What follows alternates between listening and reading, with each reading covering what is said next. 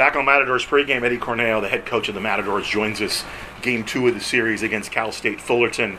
Because the old Mike Tyson quote is that everybody has a plan until they get punched in the mouth. You guys threw the first punch yesterday, a big six-run second inning. Good win on a Friday. Yeah, it was a good win. I think the guys came focused and prepared, and um, you know, Bronny pounded the zone early, and we had some momentum, and we kind of carried it through to the later innings. Uh, we talked a little bit about Xavier yesterday, and going back to last year, you know, Coach Serrano had a lot of faith in him as a freshman. I think he led the team in appearances. You've shown a lot of faith in him. And I guess what you're going to tell me is he's earned that faith. How does how's he done that, Coach?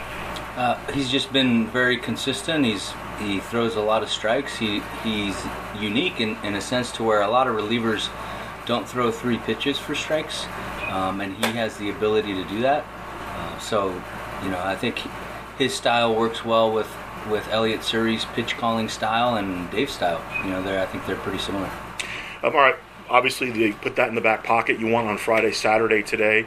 Uh, John Mockerman gave you five solid against Cal Poly, and I'm guessing that's why he gets the nod today for you. Uh, what does he bring? What did you guys like about him when you bought him here?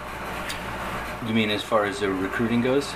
I mean, yeah, it seems like, I mean, stuff wise, I, I see the stuff, but looks like he just really is one of those guys that competes. Yeah, he's shown his ability to be consistent. Um, you know, he's had to, to grow up.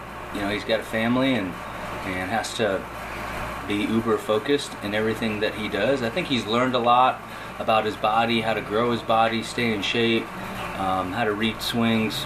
You know, he's he has gotten a lot better. He's a redshirt freshman. Mm-hmm. Um, you know, he fell victim to COVID and didn't get a chance to have a lot of experience, but I like the athleticism the left-handed arm is quick, and we we were in need of left-handed pitching. So, um, you know, for me, it didn't really take long to make a decision to go get him.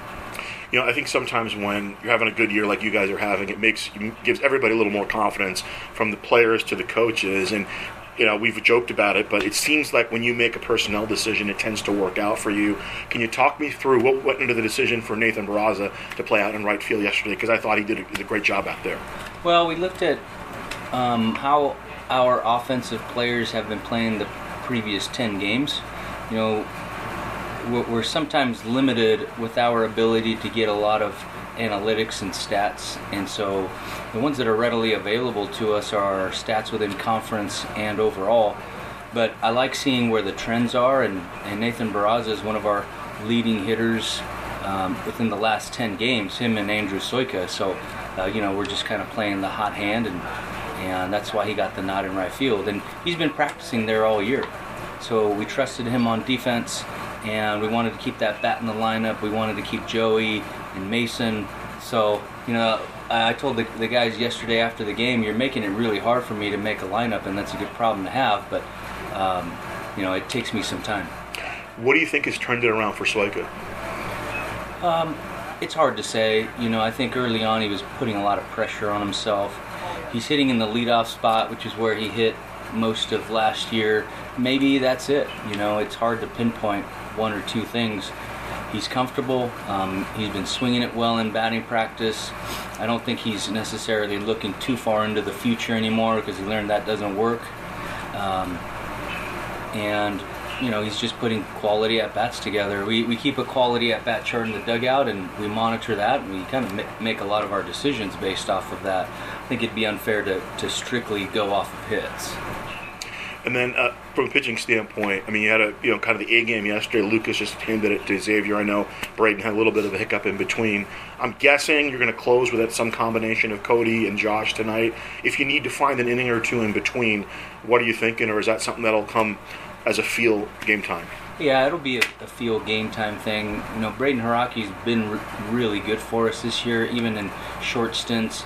I'd like to think that part of his struggles yesterday was because he threw on Tuesday and maybe isn't accustomed to, to coming back on two day, two or three days rest. Um, so I, am not sure. I, I asked him today if he's ready to go because anytime someone struggles, I like getting them back out there just to see if they can work it out. Um, but you know, Ryan Dominguez is available. He's another left-handed reliever. Uh, I still have um, Hayden Cody, like you said. Hayden Cody also pitched on Tuesday. We've been using him a lot. I tried not to use him yesterday just to avoid wearing him out. Um, but the ideal scenario yesterday would have been to go to Hayden Cody early, right after Braun, and then if we needed to, uh, extend him or go to Romero to close. And then Xavier's been pretty solid for us in long relief appearances, you know, two or three innings. He would have been good to back up Mockerman today because Mockerman hasn't really been extended past five innings. But um, based off of where the game was yesterday, uh, the way Hayden Cody was feeling, we just thought we, we try to, to seal it with X. And then the, last thing for me, uh, uh, you, we talked before the season, and you were really high on Grayson, and he's obviously made a lot of growth. The numbers bear it out. Uh, how hard is it? I mean, he didn't play his first year. Did that help him, kind of sitting and watching? Did that help him mature a little bit? I think so. His first year was our COVID year. Remember, we didn't have a fall.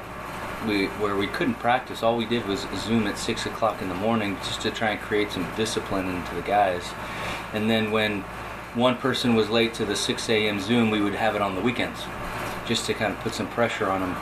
And when we came back in January, they finally let us back on campus and, and we had to cancel all of our non conference games.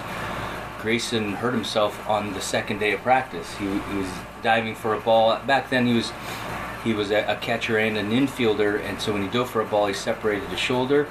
And it was just kind of a, a year, I think, for him to, to grow up and hit the weight room as hard as he could. And um, I think it benefited him in year two. He had an opportunity to to play at UCLA when we were up some runs, and we were really impressed with his poise as a as a first year catcher and how he handled the staff. And we just kept giving him opportunities, and he maximized them. And you know, here we are. But he's uh, you know he's proven himself to be a pretty advanced thinker of the game. He's always learning and and always always uh, trying to help the guy next to him.